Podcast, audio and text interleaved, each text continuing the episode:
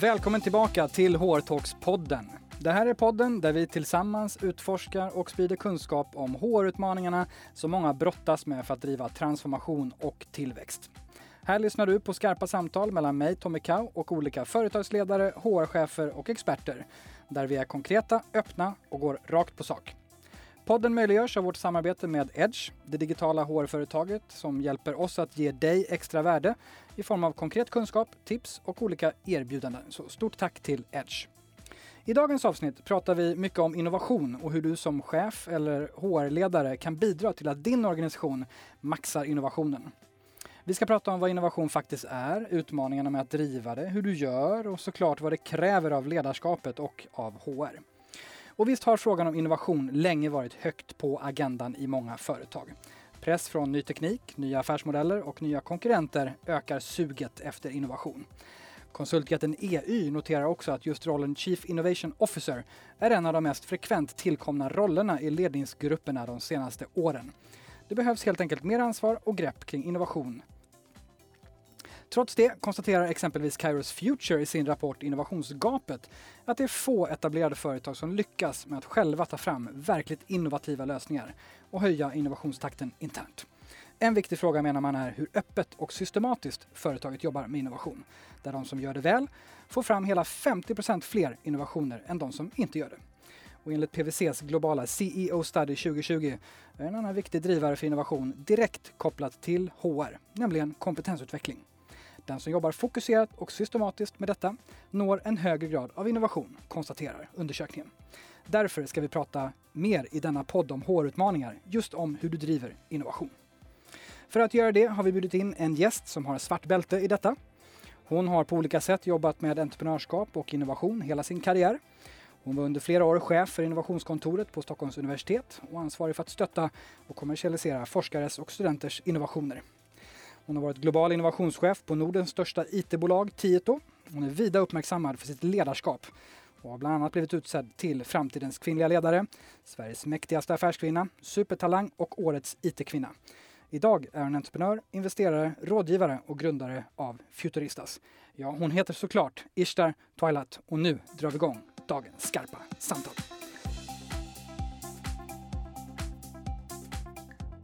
Hjärtligt välkommen till HR-talks-podden Ishtar Toilet. Tack Tommy, jag är så peppad. Äntligen ska jag få prata om mina hjärtefrågor. Det ska bli eh, laddat, intensivt och inte minst roligt och givande. Eh, men hur känns det då egentligen som att som serieentreprenör investerare och för detta innovationschef att vara med i en podd om just HR-utmaningar? Nej men jag tror att, eh, och, och, och, det är det som är det fina med just det här, att eh, jag förstod väldigt tidigt i, i mina utmaningar som innovationschef när jag då byggde upp innovationskontoret på Stockholms universitet. Eh, och jag drev det i fem år och har då jobbat med innovation inom offentlig sektor, förvaltning och sen gjorde det i storbolagsvärlden och har grundat och drivit och misslyckats ofantligt självklart med mina sju, numera åtta startups. Så att då förstod jag att genomförbarheten ligger inte i teknologin. Det ligger inte heller i affärssinnet utan det ligger i ledarskapet, i människorna. Hur ska vi engagera och leda människor på bästa sätt för att kunna transformera och driva och nyttja innovationen och produkterna och tjänsterna vi eh, utvecklar? Vi ska prata mycket om innovation nu mm. Och ledarskap och HR. Men det här spelar oss också in i, mitt i den eskalerande coronakrisen. Mm. Eh, och kommer släppas när vi fortfarande är i den högst sannolikt. Eh, vad tror du kommer vara ledares största utmaning under en mer utbredd coronakris? Jag tror och eh, är övertygad jag är övertygad om att den främsta utmaningen kommer vara att ha förmågan att engagera och leda eh, folket till en, eh, ett och samma perspektiv och take eller action på hur vi faktiskt ska Eh, hantera utmaningarna. Och det grundar sig i att förmå förmågan att kunna kommunicera. Att majoriteten av eh, dagens ledare, vare sig det är inom politik eller makthavare, företagsledare, har inte förmågan att kommunicera på ett sätt som krävs för de utmaningar vi står inför idag. Och vare sig det handlar om eh, klimatutmaningar, om vi pratar om ekonomi, om vi pratar om politik, om vi pratar om ja, corona. Eh, och det gör att folk blir passiva. Så att förmågan mm. att, att, kommunicera, och det grundar sig i en annan variabel och det är autenticitet. Mm. Man har inte förmågan att uh, kommunicera för att man inte har förmågan att vara sårbar och därför inte är autentisk.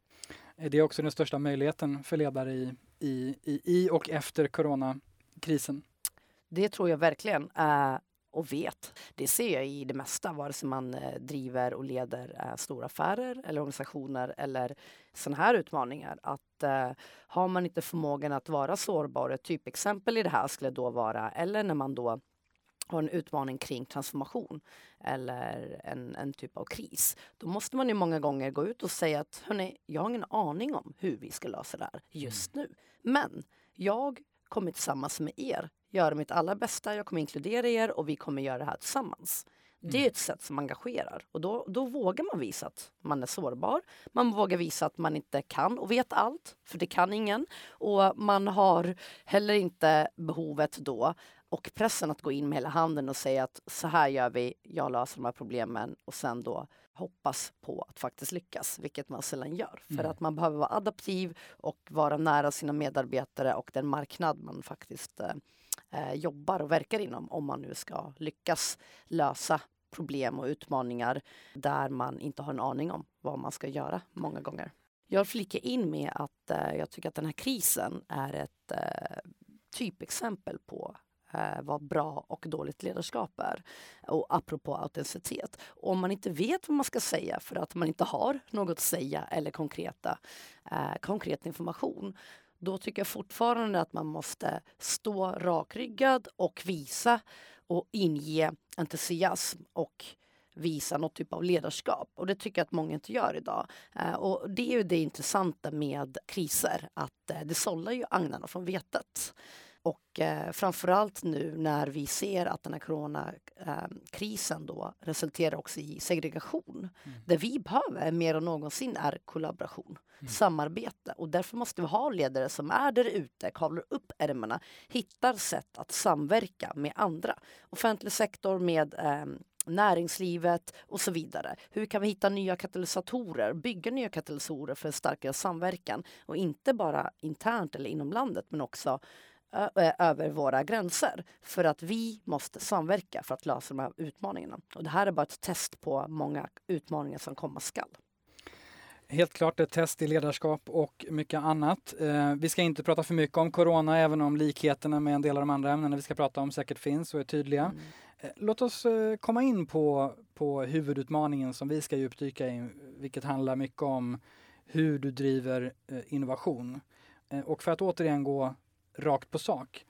Eh, vad skulle du säga är den största utmaningen med att driva innovation? Jag skulle säga att den största utmaningen med att driva innovation är eh, att man inte har ett syfte, ett tydligt syfte. Och när man inte har ett tydligt syfte, vad det innebär i, eh, i mitt arbete, dagliga arbete. Jag jobbar med storbolag eh, där jag hjälper dem att transformera, jobbar med innovation och allt som jag nu som du egentligen har eh, kort berättat om eh, och har gjort det här själv i egen regi och för andra aktörer eh, senaste tio åren. Och det som är återkommande och som aldrig slår fel är just detta, att man mm. inte har ett tydligt syfte. Och då har man inte riktigt förankrat det syftet heller i ledningsgruppen. Och när, den, när det syftet inte är förankrat i ledningsgruppen så rinner det ner i vertikalerna i en organisation. Mm. Och det gör att man skapar enorma flaskhalsar och därför kan man inte lyckas innovera. Det är det främsta. Sen att alla inte är alignade i exakt, vad vi ska alla göra. Inte alignade. Alla exakt. Mm. Ett annat typexempel är att man då sätter det så kallade innovationsteamet i en så kallad inkubator och så kallar man det någonting coolt och sexigt och lägger över ett kryss, ett X och sen ska de innovera på egen kammare. Men det är fel.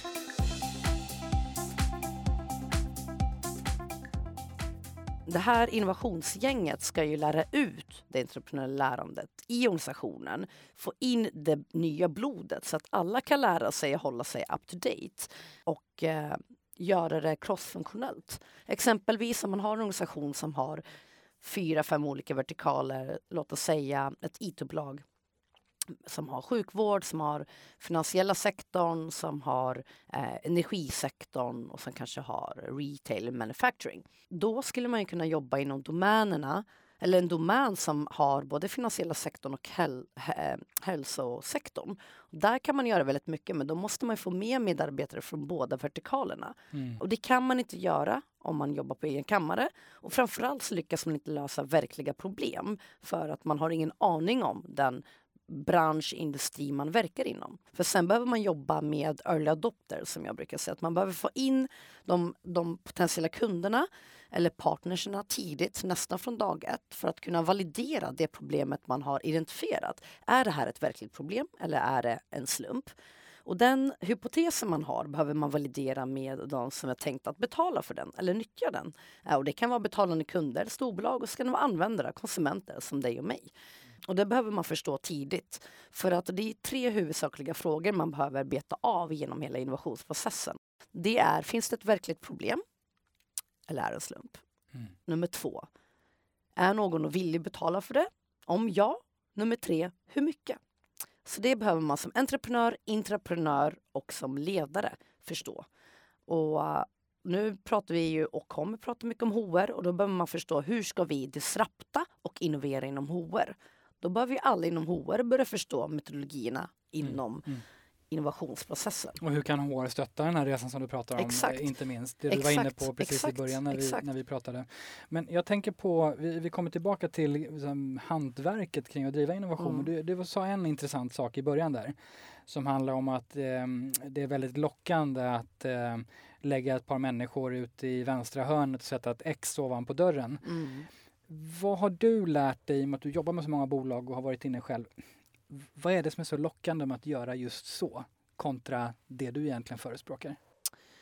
Det är enkelt. Man frånskjuter sig ansvaret. Skiter det sig så kan man skylla på dem.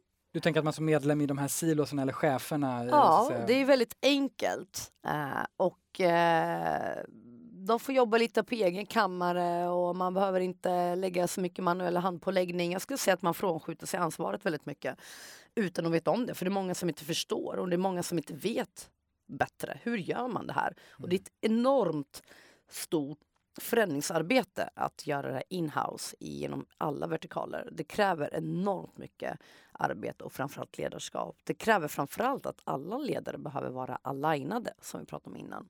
Oftast är det inte så. Och det ser man ju. Det ser jag. Det har jag sett de senaste tio åren. Att majoriteten av alla ledare ser innovation som någon motsvarighet till hållbarhet. Att äh, vi gör det när, det när det passar, men affärer går först.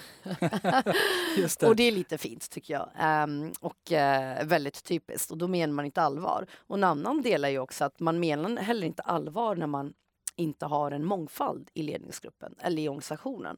Hur har man tänkt lösa och driva innovation när alla ser på problem och utmaningar på ett och samma sätt? Mm. Uh, det är ett problem. Och uh, jag har ju typ exempel där jag blev kallad till ett uh, ledningsmöte där man då ville ha in mig i ledningsgruppen där jag ska jobba med just de här frågorna. Och så eh, mina främsta, eller första frågor var just där. Hur jobbar ni med mångfald? Hur jobbar ni med talent management? Hur jobbar ni med att rekrytera talanger? Och framförallt behålla dem, för det mm. hade jag ju velat veta. Mm. Och de just blev det. nog lite ställda för de trodde att jag skulle prata om teknologi och innovation direkt.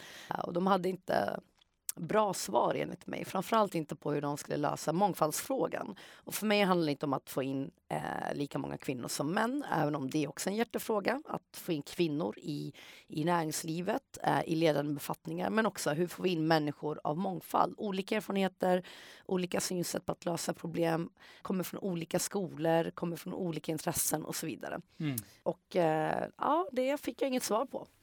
och, då tänk, och, då sa jag det att hörni, ni, ni kommer inte lyckas med att driva innovation. Tyvärr. För det, jag tänker tillbaka till den här Caris Future-rapporten som jag refererade mm. till inledningsvis. Att det är just det där att många sätter sitt hopp lite för mycket som det verkar till eh, eh, slumpmässiga goda idéer, brainstormingmöten mm. bland likasinnade och så vidare. Just det. Men det finns väldigt mycket ingredienser som eh, behöver till för att mm. sparka igång innovation. Vad som är viktigt att ta med sig från den här dialogen tycker jag är att förstå vilka innovationsstrategier mm. man sätter och vilka strategiska beslut man tar kring mm. det. För att beslutsfattandet behöver vara enormt konsekvent genom, genom de åren man då har eh, valt att investera i innovation. Eller För i att hålla i det, precis exakt. som hållbarhet ja, exakt, och andra exakt, mångfald, exakt. hålla i det. Ja exakt, och det är problemet för att många tror ju som hållbarhetsfrågan eller mångfaldsfrågan att äh, vi gör det några gånger, får vi inga resultat, äh, men det funkar inte, då skiter vi det och går tillbaka till vad vi alltid har gjort. Förändringsledning, oavsett ämne eller problem man försöker lösa, kräver ihärdighet.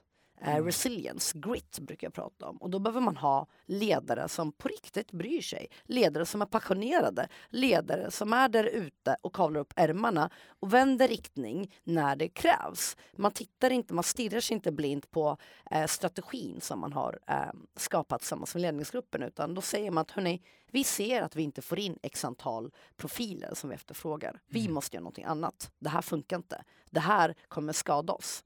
Vi ser att vi inte kan utveckla produkter, tjänster på ett sätt som våra kunder efterfrågar. Det kommer skada oss. Mm. Hur ska vi göra annorlunda? Och så vidare. Än att bara fortsätta nöta, nöta, nöta utifrån en strategisk plan. Uh, så att man måste vara agil och uh, extremt, extremt uh, snabbrörlig. Och det jag vill säga då apropå den här innovationsstrategin, jag brukar bryta ner det bara övergripande, att det finns tre horisonter. Då kallar man det för Horizon 1, Horizon 2 och Horizon 3. Horizon 1 är ju inkrementell innovation som många pratar om, alltså affärs, affärsutveckling. Man finjusterar det man redan har. Eh, man utvecklar ja, features, eh, funktioner på en plattform eller produkten lite finare ytterligare. Innova Horizon 2 är ju vad, vad alla refererar till som är innovation då. Och det hinner vi inte prata om. Men Horizon 3 är det intressanta här. Och det är där många fastnar, apropå inte ha ett tydligt syfte. Och det är att eh, Horizon 3 är ju produkter, tjänster, innovationer som kommer disrupta en hel bransch eller industri kommande fem, åtta åren. Mm. Och där vill ju alla vara för det är sexigt och coolt. Men problemet är ju att man har inte satt syftet och det är inte förankrat och alignat med resten av organisationens kärnverksamhet och eh, vision framåt. Och det gör då, om man då väljer Horizon 3 som exempelvis då, att när man väl då börjar utveckla de här produkterna, framtida teknologier, vi pratar om AI, blockchain, vi pratar om, ja, framtida teknologier helt enkelt, då har man inte råd, eller återigen som vi pratade om innan, ihärdighet Nej, att driva det vidare, tålamodet. Nej men det kostar för mycket pengar. Nej men vad då får vi en avkastning om fem år? Vi hade ju tänkt att vi ska få en avkastning om två år. Mm. Jaha, åtta år? Nej men det har vi inte råd med. Eh, och det gör att man tappar talanger för att folk vill inte jobba under en sån ängslig ledning, tyvärr.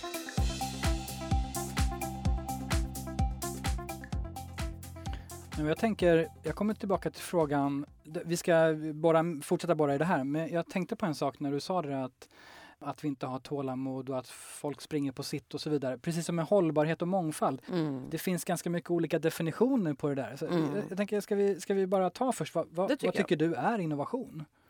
Uh, och är det där någonstans problemet ligger, att folk ser på innovation på väldigt olika sätt? Nej, men alla vet ju att man måste innovera, för annars dör man och det är ett uttryck, innovate or die. Men det handlar inte om att bara innovera gentemot kunderna, gentemot eh, segmentet, marknadssegmentet eller för att konkurrera ut sina konkurrenter. Det handlar framför allt vad alla missar är att ha förmågan att göra det svåraste som finns, att attrahera talanger. Och förmågan att attrahera talanger är stort kopplat, eller är kopplat till innovation, är kopplat till transformation, är kopplat till eh, framtidstro, till, till passion, passion och passionerade ledare. Man vill framåt, alla vill framåt. Det är ingen som vill jobba på ett trött legacybolag.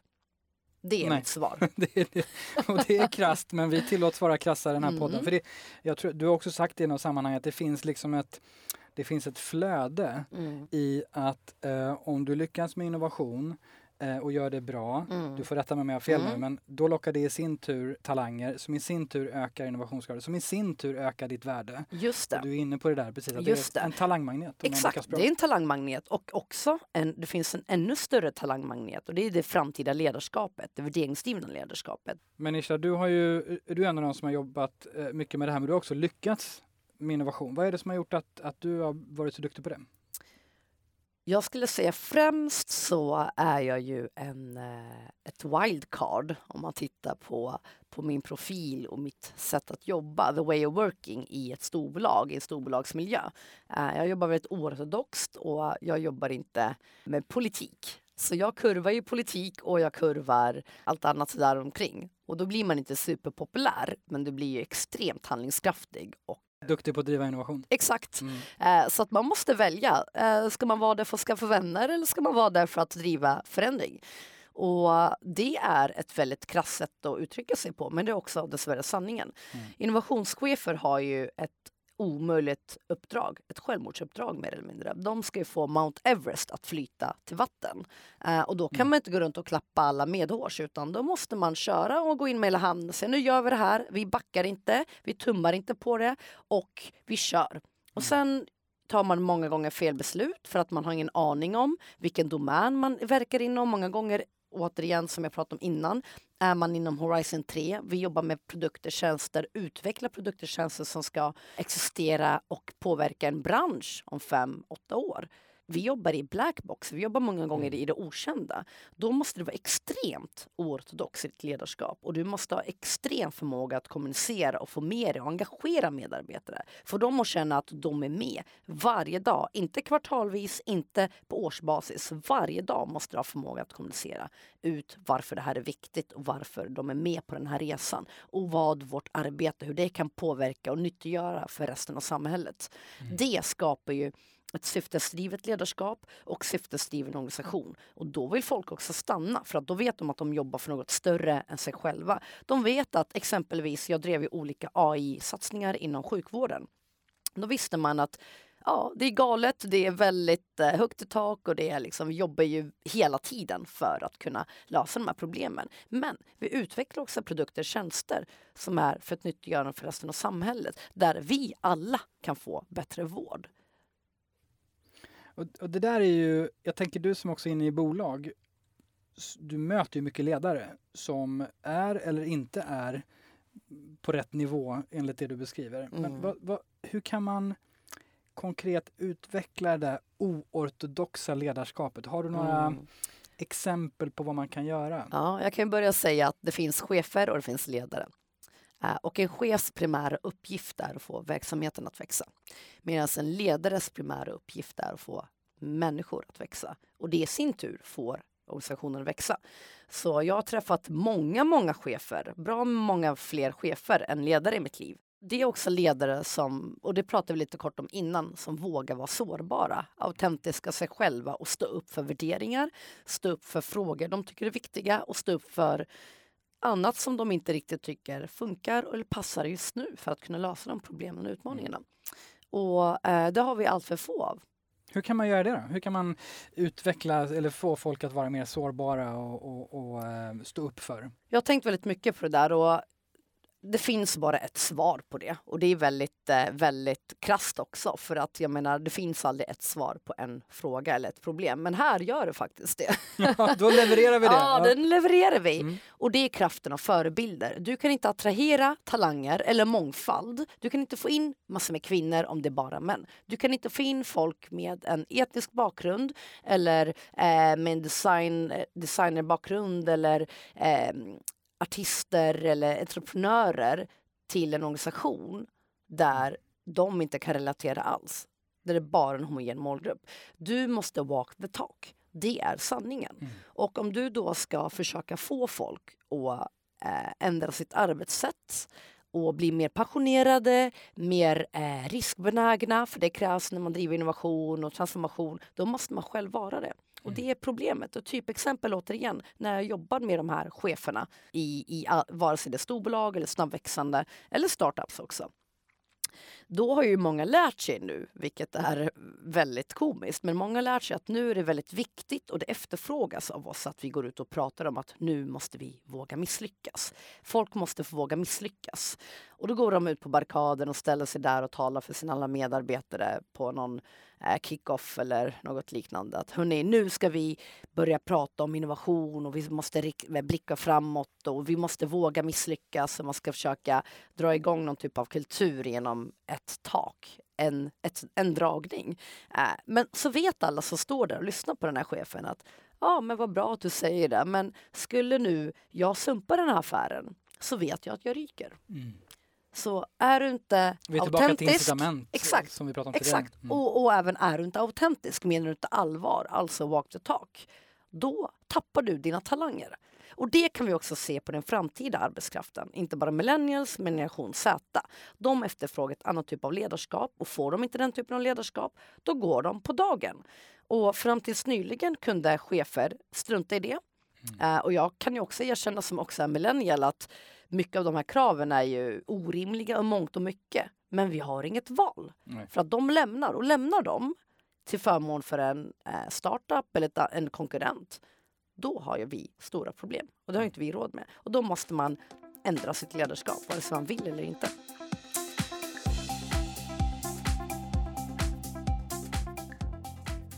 Vi, vi, det är fascinerande, vi kommer tillbaka till det här med incitament mm. och, och, mm. hur um, för jag känner igen mig i den där bilden att, att det är allt från fuck up mondays och det är mm. man står och pratar om de här grejerna.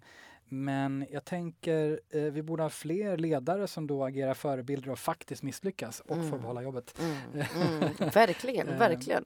Och, och jag pr brukar prata om det att eh, återigen det här med autenticitet. Att jag vill inspirera med min imperfektion, med mina galna egenskaper och mina konstiga saker jag håller på med och mina misslyckanden. Det inspirerar ju folk, vare sig det är mina medarbetare, kollegor, partners, kunder eller någon som följer mig på sociala medier och får dem att känna wow, kan hon så kan jag. Mm. Du har ju lyckats väldigt väl med att driva innovation, har vi, har vi pratat om. Eh, men jag tänker i och med att du har jobbat så mycket med innovation, vad har du själv misslyckats med? Och vi pratar om misslyckande. Att äntligen, ja, äntligen! För fan vad det är tråkigt att prata om framgångar. För att eh, jag har ju misslyckats ofantligt och gjort bort mig ofantligt mycket och många gånger. Och det gör jag fortfarande, troligtvis senast idag. Och det är viktigt för att annars kommer man inte fram. Jag tror ett, ett av mina största aha moments det var när jag förstod att eh, apropå vi pratade tidigare om generation Z och millennials men också att jag inte förstod det faktiska värdet de föregående generationerna hade i mitt innovationsarbete.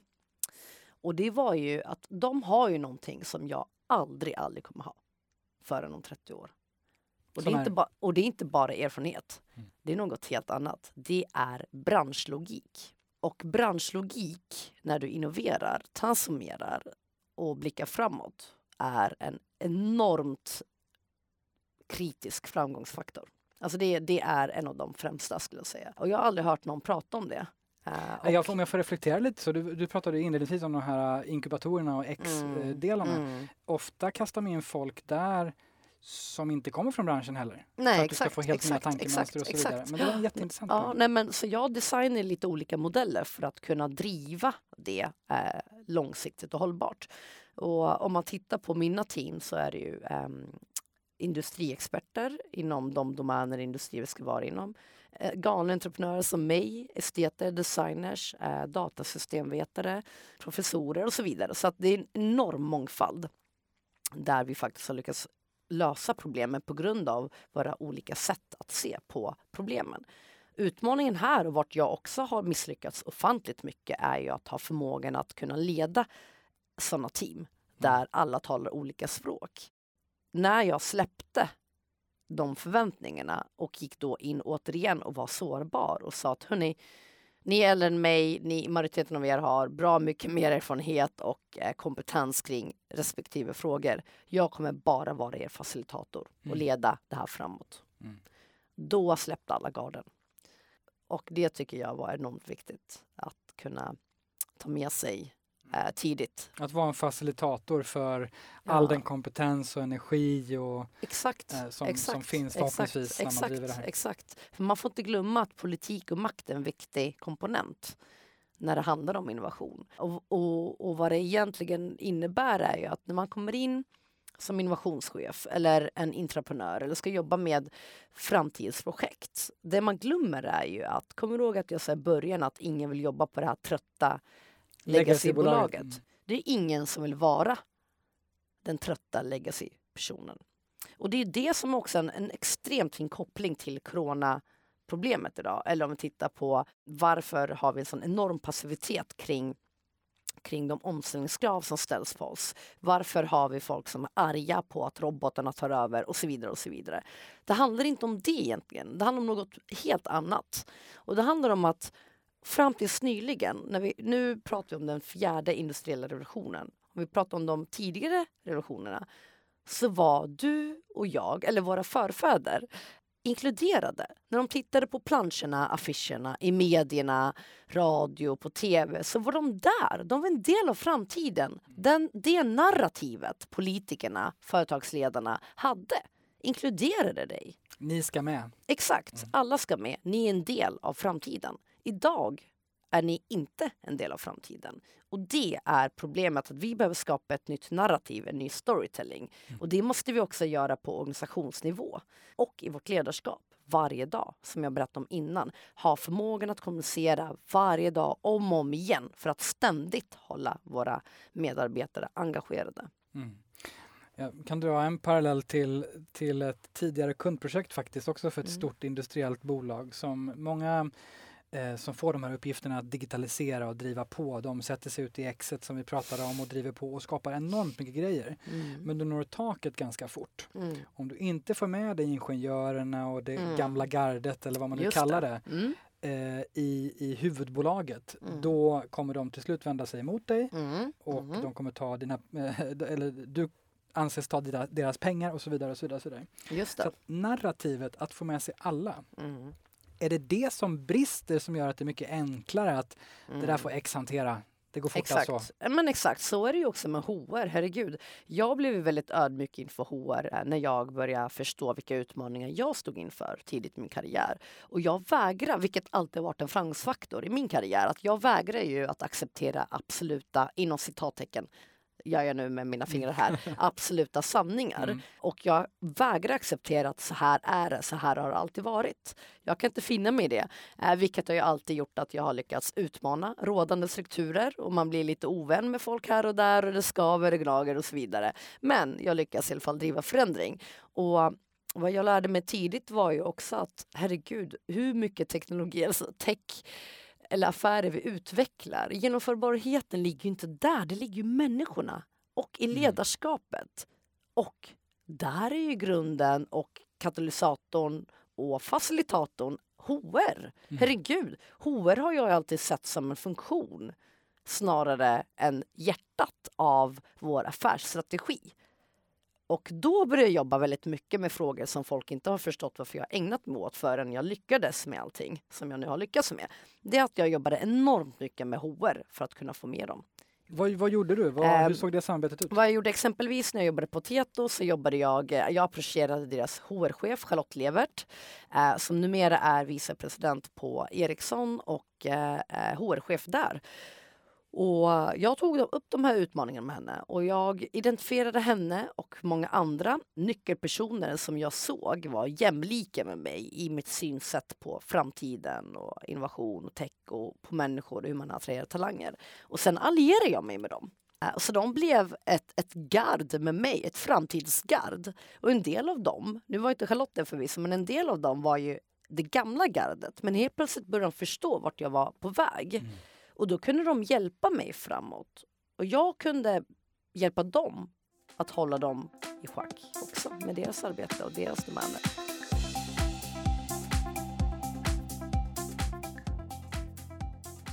Jag tänker nu att det här är också en invit till alla som lyssnar att, mm. att finns det personer i din då motsvarande roll mm. eller som driver de här mycket tydliga framtidsfrågorna mm. eh, att, att eh, där kan de ha en avgörande roll. Mm. Så kroka arm med dem, gå till dem. För till slut, det innebär ju också att, in, mm. som du säger, innovationschefen och de andra som driver framtidsfrågorna, mm. eh, de har tyngd på olika sätt i, i bolaget. Absolut. Och, och jag, jag gillar inte rollen innovationschef eller hållbarhetschef för att det är inte en person som ska ansvara för de här frågorna. Uh, utan det här måste alla göra och det här måste alla ta på sig. Och nu viktigare än någonsin när vi tittar på corona igen. Um, det kommer ju vara enorma... Uh, jag tror personligen att vi hamnar i någon typ av lågkonjunktur. Uh, och jag tror att vi, vi behöver jobba annorlunda med innovation, Mm. dessvärre. Mm. Dels kommer vi behöva bootstrappa. Bootstrapping är ett koncept som egentligen handlar om att driva ett företag eller projekt utan några medel. Mm. Så Låg budget. Låg budget, ingen enorm, budget. ingen budget. Och då handlar det om att, som jag brukar uttrycka det, hassla.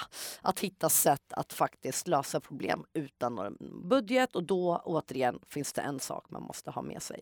Och det är förmågan att engagera, förmågan att kommunicera och få med sig folk. Det, kommer, det har varit något som jag lyckas med. För att när jag hamnade i eh, blåsväder i mångt och mycket under mina år då blev jag av med min budget ibland.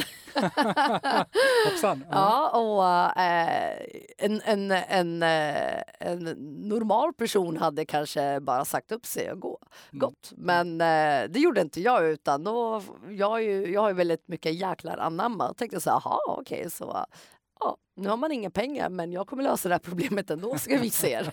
Ja, och så lyckades jag lösa de här problemen och så fick jag tillbaka budgeten. Just. så att eh, det går Mm. men eh, det är en konst. Det är en konst att driva medel och företag utan, utan några eh, pengar. Mm. Men då måste man ha något annat och det är mjuka färdigheter och som jag också brukar prata om som jag kallar för future skills. Just det. för- Vad, är, vad är det? Mm. Innan jag pratar om det så vill jag berätta att eh, omställningskraven som ställs på oss är ju enorma och för att vi ska hålla oss relevanta för framtiden så måste vi utveckla future skills. Och det är inte vad alla refererar till e-learning och plugga hemma och så vidare utan det finns något helt annat och det är då agilitet, kreativitet, nyfikenhet, förmågan att samverka med olikheter, olika människor som mig och som dig eller professorer, industriexperter som vi pratade om innan. Um, samverka med maskiner och robotar uh, och liksom jobba mycket med sin EQ, få den att växa. Och varför är de här färdigheterna viktiga? Jo, för att enligt World Economic Forum så har man estimerat att 47 procent av alla amerikanska yrken 2025 kommer ersättas av automation, robotisering och AI. Och jag tror inte på att allt kommer ersättas 2025 eller 47 procent. Utan mycket är transformation. Men pratar vi 2045, absolut. Då Mm. pratar vi om total ersättning. Och det kan vi kanske prata om sen. Men, men då är inte den huvudsakliga frågan huruvida robot, robotarna tar över våra jobb utan den huvudsakliga frågan är huruvida vi har förmågan att återuppfinna oss själva om och om igen. Mm. Och jag är en eh, supernörd så att jag, du pratar om eh, PWCs eh, CEO eh, survey eh, Mm. som intro, den har jag också läst och jag tycker den är fantastisk för den pratar om väldigt mycket om hur, hur pessimismen nu har en ene- eh, enorm påverkan på vår framtid. Och det ska vi komma in på. Men det jag vill säga att förmågan att återuppfinna sig själva om och om igen. Och då har jag ju läst tusentals rapporter känns det som senaste månaden bara om vad det faktiskt innebär. Konkret innebär det att vi behöver återuppfinna oss själva. Håll i er där nu hemma. Sex till åtta gånger genom livet. Och det är Mm. vart vi är Wow. idag. Jag tror att om 20 år så behöver vi återuppfinna oss bra mycket. Ännu oftare. Ja, verkligen. Och vad innebär det då? Hur ska vi göra det när, när vi tittar på banktjänstemannen, eller kvinnan, som roll, senaste 30 åren, hur den har förändrats. Mm. Kommer nu kommande tre åren förändras snabbare och, Mm. och, och liksom mer frekvent än de här senaste 30 åren. Mm. Och sen pratar vi om 30 månader och sen pratar vi om 13 månader och sen pratar vi om 3 månader. Sen pratar vi om kanske 30 dagar. Och så måste det vara up to date och up to date igen och igen och igen. Och, och parallellt av det så kommer också en annan aspekt komma in här. Att förr hade vi 5 miljoner banktjänsteman roller, Mm. yrken att söka till. Snart har vi 3 miljoner. Sen har vi 300 000 och vi har fortfarande lika många som vill jobba som det. Vad, vad innebär det då? Det innebär att du tvingas att göra något annat. Och vad ska det vara? Hur lär du dig? Hur reskillar du dig och upskillar dig samtidigt som du jobbar heltid med något annat? Mm. och samtidigt då ha barn och andra privata angelägenheter. Och den frågan fick jag när jag eh, föreläste nyligen. Eh, då var det någon som blev arg på mig och sa så här, du jag har barn och jag, inte, jag hinner inte, för då hade jag sagt lite utmanande och kanske provokativt också men jag tänkte att det var en trött publik och jag ville kicka igång dem lite.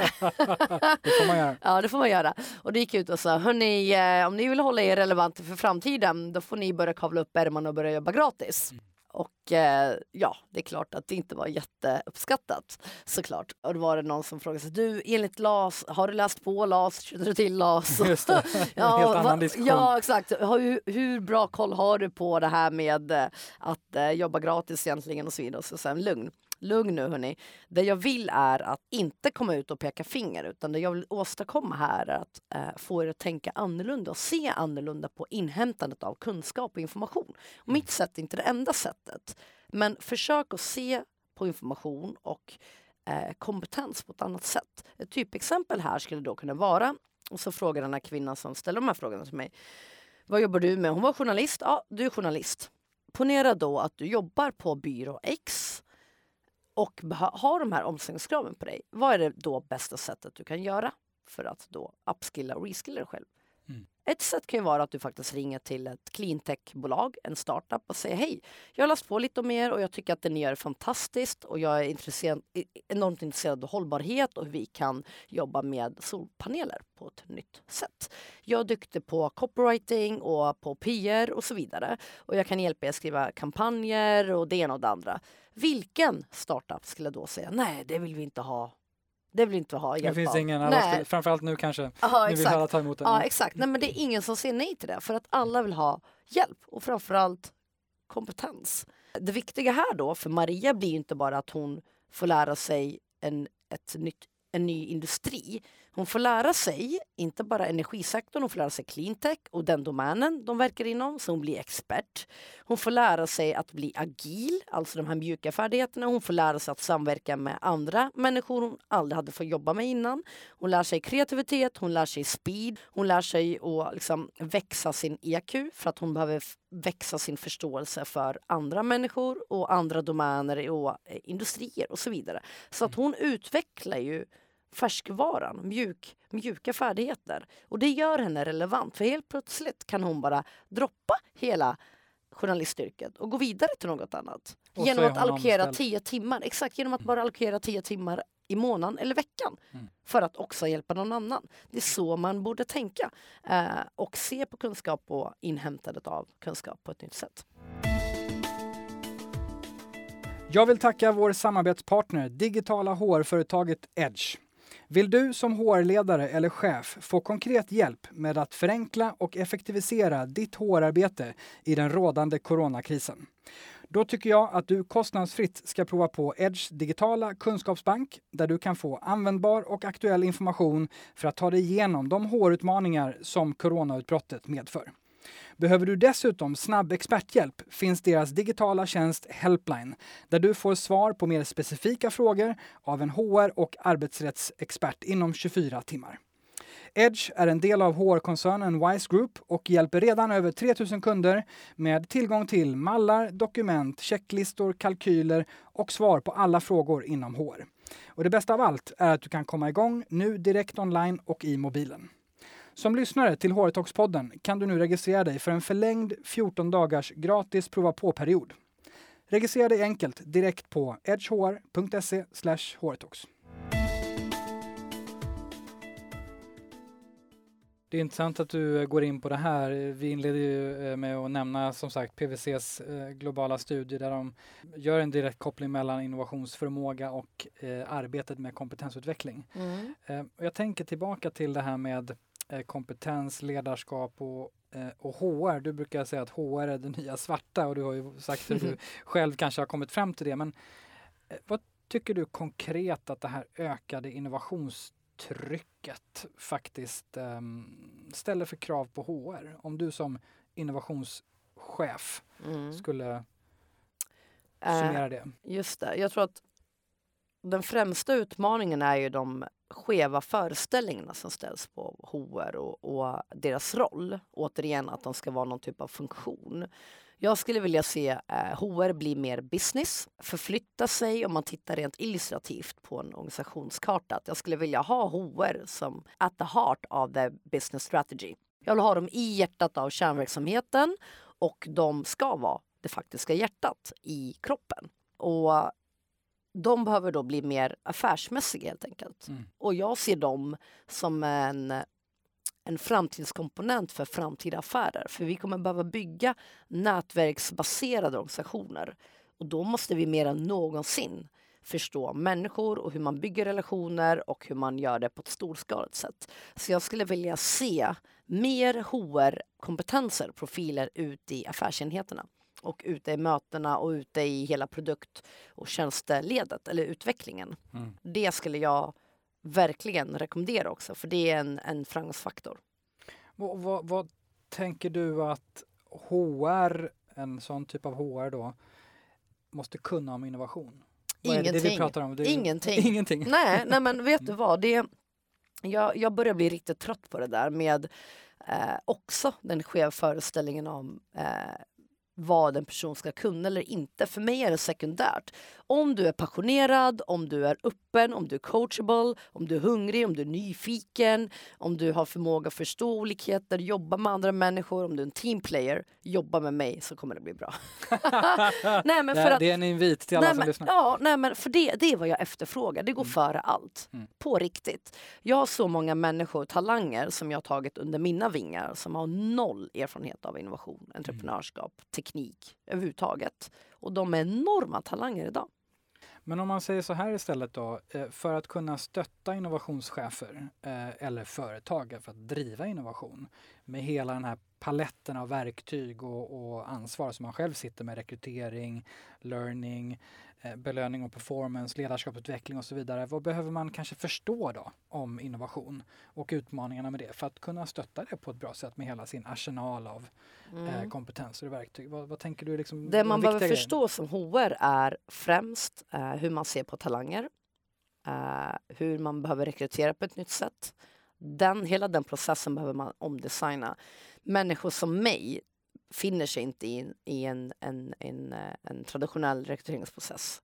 Men också mig finner sig inte att göra specifika tester för att passa in i en ram. Jag har fått äh, många förfrågningar för faktiskt ett uppdrag, chefsposition, befattning på ett storbolag där man då ville att jag skulle göra ett eh, IQ-test. För att då resonerar man att om, om hon har högt IQ så kommer hon då vara en bra chef. Och då tänker jag, ja, högt IQ, vad innebär det? Ja, det innebär ju att ha förmågan att lösa problem, problem vara en problemlösare, absolut, och kunna rationalisera. Men vad händer med EQ? Förmågan att förstå andra, förmågan, förmågan att leda och sympatisera med andra. Vad händer med XQ? Förmågan att exekvera. Förmågan att faktiskt ta ansvar när problem uppstår. Uh, och då sa jag så här, hörni, uh, eh, jag ska jobba med de kreativa delarna. Jag ska jobba med leda, inte bara stora projekt, storskaliga teknikprojekt eller innovationsprojekt, transformation, jag ska leda människor. Det jag behöver är något helt annat. Om ni inte förstår det, eh, då är inte jag rätt person för er. Så att eh, jag kommer inte göra det här testet. Så då var jag den första under hela den, det bolagets organisation, eller tid, de har ju funnits i nästan 50 år, som slapp göra det här testet. Det är typ exempel på hur man behöver se på människor, kompetens på ett nytt sätt för att kunna attrahera dem. Och gör det möjligt för olikheter att komma in ja. eh, och inte tillbaka till början hamna ute i X exakt. utan finnas inne exakt. i organisationen. Så dels det skulle jag vilja säga men också så skulle jag vilja säga att HR hjälper eh, inte bara innovationsteamet men andra att kunna jobba på ett innovativt sätt. För alla behöver göra det och det skulle HR kunna göra. Vad kan så det vara? HR, nej men HR kan vara ambassadörer, de kan vara innovationsagenter som hjälper det nya blodet, de nya medarbetarna som kommer in. Hur blir ni entreprenöriella? Hur blir ni agila? Hur jobbar ni på ett sätt där vi kan eh, bli mer konkurrenskraftiga? Hur kan vi bygga en kultur från dag ett? Och så vidare. och Så vidare. Så det kan bli deras nya hatt. Mm. Den kanske den viktigaste hatten skulle jag vilja påstå. Nu har vi pratat mycket om HR, ledarna, människan. Mm. Men låt oss komma tillbaka lite till hardcore technology. Mm. Hur kommer eh, AI som du har jobbat mycket med, machine learning, digitalisering generellt eller den snabba tekniska utvecklingen. Hur kommer det påverka hur vi jobbar med innovation? Kommer det bli lättare, svårare? Eh, är det helt ointressant? Hur vi kommer jobba med innovation, det kommer inte förändras. Innovationsprocessen kommer vara likadan. Utan det intressanta här är intersektionen mellan människan och teknologin.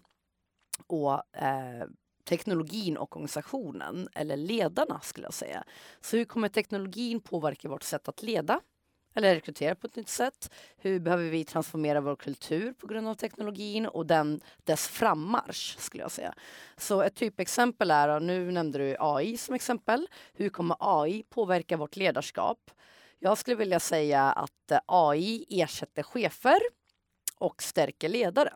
Jag har ju sagt nu, eller berättat lite kort om skillnaden mellan eh, en chef och en ledare. Och en chef då som bara, eller främst bryr sig om att få eh, verksamheten att växa tittar väldigt mycket på, på det hårda.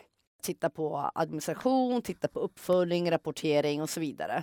Om man nu får hårdra det. Nu är det säkert någon som blir arg här, men nu hårdrar jag det i alla fall och generaliserar. Eh, men med hjälp av AI så kommer vi och AI-beslutsstöd som vi redan har idag så kan vi slippa göra allt det där.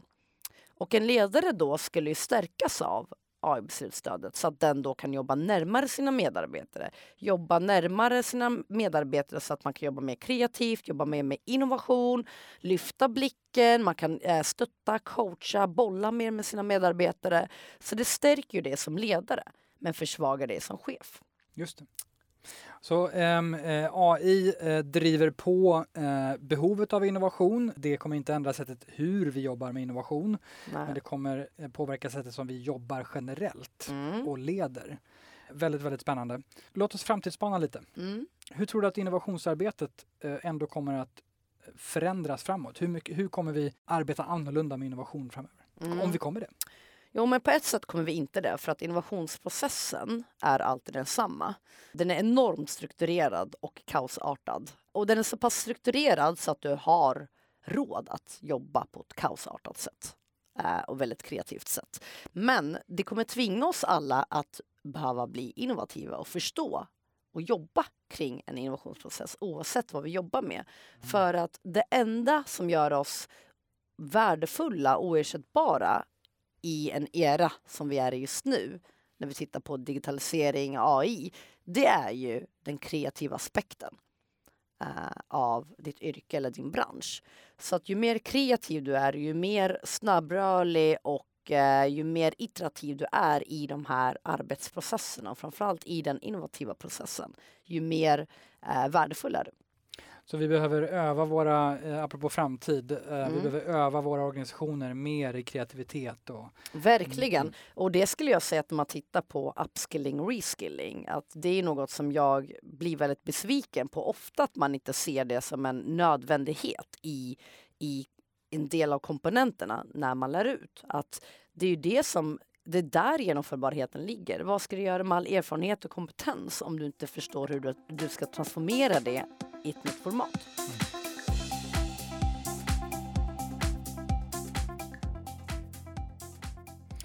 Vi har kommit till um, tipsdelen där vi summerar ner lite tips, eh, konkreta tips till, till de som lyssnar på det här temat. Och om du skulle få ge tips på en sak att göra riktigt bra när man driver innovation, som du vill att lyssnarna ska få med sig. Vad ska den grejen vara om du får göra en sak för att driva innovation bra? Jobba med exploration, utforskandet. Nästan få jobbar med exploration-fasen. Uh, och det finns en, om man tittar på innovationsprocessen så skulle jag vilja, nu blir det lite svengelska här, men uh, den är uppdelad i, beroende på hur man räknar på det, men då är den uppdelad i första fas, fasen som jag kallar den för exploration, exploration-fasen, utforskande fasen där experimenterar man, testar för att se när man är ute i det okända vad det egentligen handlar om. Vad är det för problem som finns där ute? För oftast har man en, en skev uppfattning om vad det, vad det faktiska problemet är eller bara inte förstått rotproblemet helt enkelt. Sen måste man ju när man då har fått kött på benen förstå hur man ska liksom, få ihop allt kött. Nej, men hur man ska få ihop allting. Och då måste man börja paketera den feedbacken och den kunskapen och information man har tagit in. Och då går man in i nästa fas som heter ideation. Och där jobbar man med paketering och idéering helt enkelt, idégenerering. Mm. Och när man har gjort det, när det är så pass tydligt att man faktiskt kan formulera, nu ha, äh, har vi identifierat det här problemet och vi har en lösning, en hypotes på hur vi ska kunna lösa det. Och nu har vi varit ute och validerat den här lösningen med potentiella kunder och partners eh, och fått den här feedbacken och, och nu kan säga att det här är vad de är villiga att betala för, så här är de villiga att nyttja produkten, tjänsten, så här skulle de vilja förhålla sig eller göra affärer med oss och så vidare. Då har vi en tydlig paketering. Och vi, har, vi, kan också förklara hur resten av omvärlden jobbar med den här eh, frågan och hur konkurrenterna jobbar och så vidare. Då går vi in, in i inkubationsfas, i incubationfasen då. Där börjar vi prototypa, bygga produkten, tjänsten och samtidigt validerar vi ju och sen går vi in i run eller scale eh, och där skalar vi och börjar investera, tunginvestera för att kunna bygga bolaget. Eh, och gör vi det här på storbolag så blir det ett dotterbolag givetvis. Superspännande. Så där fick vi en del av eh, ramverket och resan. Eh, mm. Eh, men jobba mer med exploration-delen. Mm. Det är egentligen tipset. Att se till yes. att inte eh, kanske stressa ur den för mm. snabbt. För det, det är där hemläxan ligger. Många drar igång direkt på ideation incubation eh, och se, blir väldigt, väldigt business-minded. Men de måste ju gå tillbaka till eh, ritbänken skulle jag säga och det är den faktiska hemläxan. För ju mer man har varit inne på exploration, ju bättre kan man minimera den finansiella risken. Mm. Och eh, det skulle jag också vilja ge med till HR-delen, att där kan ni vara med och hjälpa till och facilitera. Just. Mm. Och eh, tips på bok. Vilken bok tycker du man ska lyssna på eller läsa för den delen om man vill fördjupa sig i innovation? Oj, det, det beror på vad för innovation. Pratar vi om entreprenörskap, entreprenörskap, men Lean Startup med er Eric Rice. Eh, en bibel, men läs mycket om bootstrapping. Och framförallt, läs inte allt för mycket utan omge er med entreprenörer, kavla upp ärmarna, gå ut, träna upp era mjuka färdigheter och interagera med dem. För då kommer ni få lära er det många gör på tio år på bara några månader eller veckor till och med. Så det är mitt främsta tips. Superbra tips, tack så mycket. Vi har ju pratat mycket om innovation, ledarskap och, och vad och hur man behöver göra. Men mm. jag tänker lite din resa. Du är ju ehm, eh, omskriven för och uppmärksammad för ditt ledarskap, ditt entreprenörskap. Du har gjort en snabb karriär, du har byggt bolag, du har varit ledare i storföretag, du har fått många fina utmärkelser. Men man undrar lite så här, vem är Ishtar och vad har format dig väldigt mycket för att faktiskt kunna stå här och prata om det här så övertygande som du gör? Mm. Jag skulle nog säga att det har varit min största lidelse och största blessing, välsignelse. Jag har haft en väldigt brokig bakgrund, uppväxt, jag har haft det väldigt tufft och ja, bodde väl lite överallt från att jag var 12 år gammal och sen skaffade jag en egen lägenhet när jag var 14 och sen har jag varit on my own mer eller mindre. Och när man är ett barn, som jag då var, så gör man många misstag hela tiden för man, man har inte lärt sig vad som är rätt och fel och man vet inte hur världen funkar och sen har man inte världens bästa omdöme. Eh, men man lär sig också och man blir transformativ och man bygger en karaktär som man inte kanske hade byggt eh, så snabbt. Och det som jag ta, har tagit med mig främst är ju att jag har fått, jag har fått träffa och lära känna människor från alla samhällsskikt.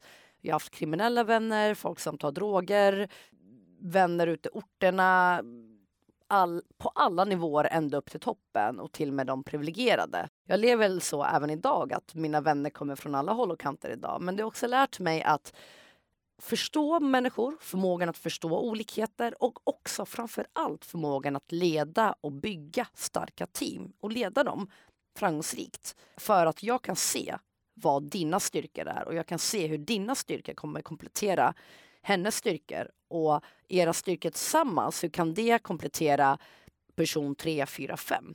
Hur kan vi tillsammans lösa de här problemen? Sen har jag också varit väldigt duktig på att eh, stärka andra. Eh, och när man blir duktig på att stärka andra så blir man också duktig på att kunna engagera och leda dem för att de förstår ju att du är där för dem och inte för dig själv. Mm. Och slutligen så skulle jag vilja säga att det här med att fokusera på sina svagheter är något som man borde sluta upp med. Det är för mycket fokus på det. Foka mm. på dina styrkor, vad är du duktig på och förstärk dem.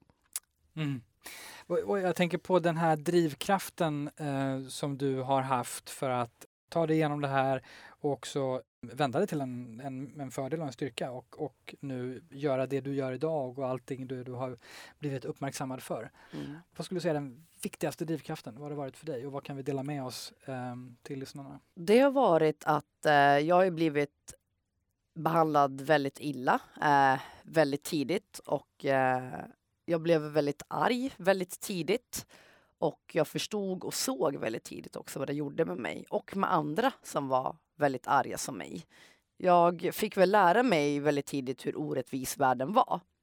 Och återigen, som jag pratade om innan, jag vägrar finna mig i den orättvisan. Eh, och jag vill utgöra en skillnad och ge tillbaka. Och det har varit mitt kall hela livet. Att oavsett vad en gör, vare sig bygger bolag, produkter, tjänster, leder människor, så vill jag alltid ge tillbaka och utgöra en funktion i samhället. Så på så vis är jag enormt idealistisk och väldigt socialistisk. Mm. Um, och uh, när man har ett så starkt syfte och kall och vision så blir det också väldigt lätt att få att kommunicera ut den. Och det blir också väldigt lätt att faktiskt engagera andra. För att andra vill ju också vara med och förändra och bidra. Och det har varit min styrka att folk känner det när de träffar mig. Att det, det känns i energin och man märker när en person menar allvar och inte. Uh, så det har varit min framgång. Mm. Och uh, jag kommer nog aldrig sluta jobba syftesdrivet. Vad tycker Ishtar är mest spännande just nu? I det du gör och, och det du uh, ser framåt? Det är nog det som också är mest skrämmande. Jag jobbar jättemycket med, eh, det kan jag kanske berätta lite längre fram eller så kommer ni få läsa om det, men jag bygger nya bolag och produkter nu för att kunna lösa de samhällsutmaningar vi står inför. Eh, och eh, jag är enormt oroad över hur, hur, apropå det vi pratade om innan, teknologin skapar ett nytt klassamhälle. Hur vi inte får med oss alla och hur vi säkerställer att vi inte förstora den radikalism och extremism som finns i världen idag på grund av äh, klyftsamhället som pågår just nu och som bara blir större och större. Mm. Var, eh, vi pratar återigen mycket om innovation. Var tycker du att eh, vi behöver mest innovation framöver? Potens den största potentialen och den viktigaste, men det är för att mitt hjärta ligger där, det är sjukvården. Mm. Offentlig sektor. Vi behöver innovera och investera mer inom offentlig sektor. Och vi spelar återigen, äh, återigen in det här mitt i, i brinnande corona-eskalering. Mm, ähm, mm. Så där sjukvården på olika sätt går på knäna. Mm. Så ja, det är ett bra medskick. Äh, är det fler som vill driva innovation inom äh, sjukvården, äh, hooka upp med dig. Det finns massvis där att göra. Då börjar vi avrunda. Mm. Och um, om vi ska skicka med uh, några uh, viktiga insikter och tips till de som lyssnar. Och vi kanske ska lägga det på, på individnivå faktiskt. Mm. Uh, vi eh, vårt löfte handlar väldigt mycket om att fortsätta göra folk relevanta. Mm. Och du var inne på det, jag gillar det skarpt. Mm. Mm. Så vad, vad, är ditt sista medskick till lyssnarna för att mm. eh, bli och förbli relevanta i den värld vi lever i? Ja, utöver att utveckla future skills, de mjuka färdigheterna. Glöm nu inte att det är färskvara. Uh, det behöver man jobba på varje dag, hela tiden. Utvärdera era värderingar, uh, för att vi är i också en era nu där det inte handlar om stater längre. Det är inte Ryssland, Kina eller USA som vill hacka din organisation utan de vill hacka dig som privatperson. Och då är filosofi hetare och viktigare än någonsin att förstå sig själv och vem man är i den här världen. Och slutligen eh, skulle jag vilja säga att eh, det är mer än viktigt nu i en tid som denna att ni betalar för era nyhetsflöden att ni förstår vad som händer i världen. Och då pratar jag inte bara om den svenska tunneln, alltså Sverige-USA, utan bryt ner den tunneln och förstå hur världen ser ut på riktigt. Varför ser man på de här frågorna på det här viset? I Tanzania eller i Kina eller i Korea, Sydkorea eller om vi är i Brasilien. Varför tycker man att det här är rätt och det här är fel? Eh, och därför skulle jag vilja uppmana alla, och det här kostar ingenting. Ladda ner vissa appar och det kan du dela upp på din länk också. Men, absolut, men förstå hur man ser på världen från Asien. China's Daily, People's Daily, eh, Al Jazeera, Mellanöstern, har ni också Afrika. Ta ryska medier, vad man nu tycker om dem, för att faktiskt få insikt om dem eh, och varför de ser på världen som de gör. Eh, och sen kombinera mycket med rapporter från McKinsey, Gartner, eh, World Economic Forum och sen läser jag Harvard Business Review. Det tycker jag är bra bra grund för eh, management och business och framtida affärer. Och slutligen ett jättetort och tråkigt tips, men väldigt värdefullt. Eh, investera den här hundringen nu för att få en fördjupad kunskap och då skulle jag vilja föreslå Access-TV. Access-TV hjälper dig att förstå komplexa problem. Spännande. Här mm. har vi massa att djupdyka i. Eh, ja. Stort tack eh, Ishtar eh, för att du ville vara med oss i Hårtalkspodden. Det har varit ett sant nöje och otroligt eh, givande. Tack! Tack själv. Jag har lärt mig massor. Vad bra, det bjuder vi på. Tack så mycket. Det var ännu ett skarpt samtal i Hårtalkspodden. Stort tack till dig som lyssnat. Gillar du podden kan du prenumerera på den i Apple Podcast eller Spotify. Följ oss mer än gärna på Hårtalkspodden på Instagram och LinkedIn och anmäl dig till vårt nyhetsbrev så får du varje torsdag det senaste avsnittet, extra material, källor, tips med mera.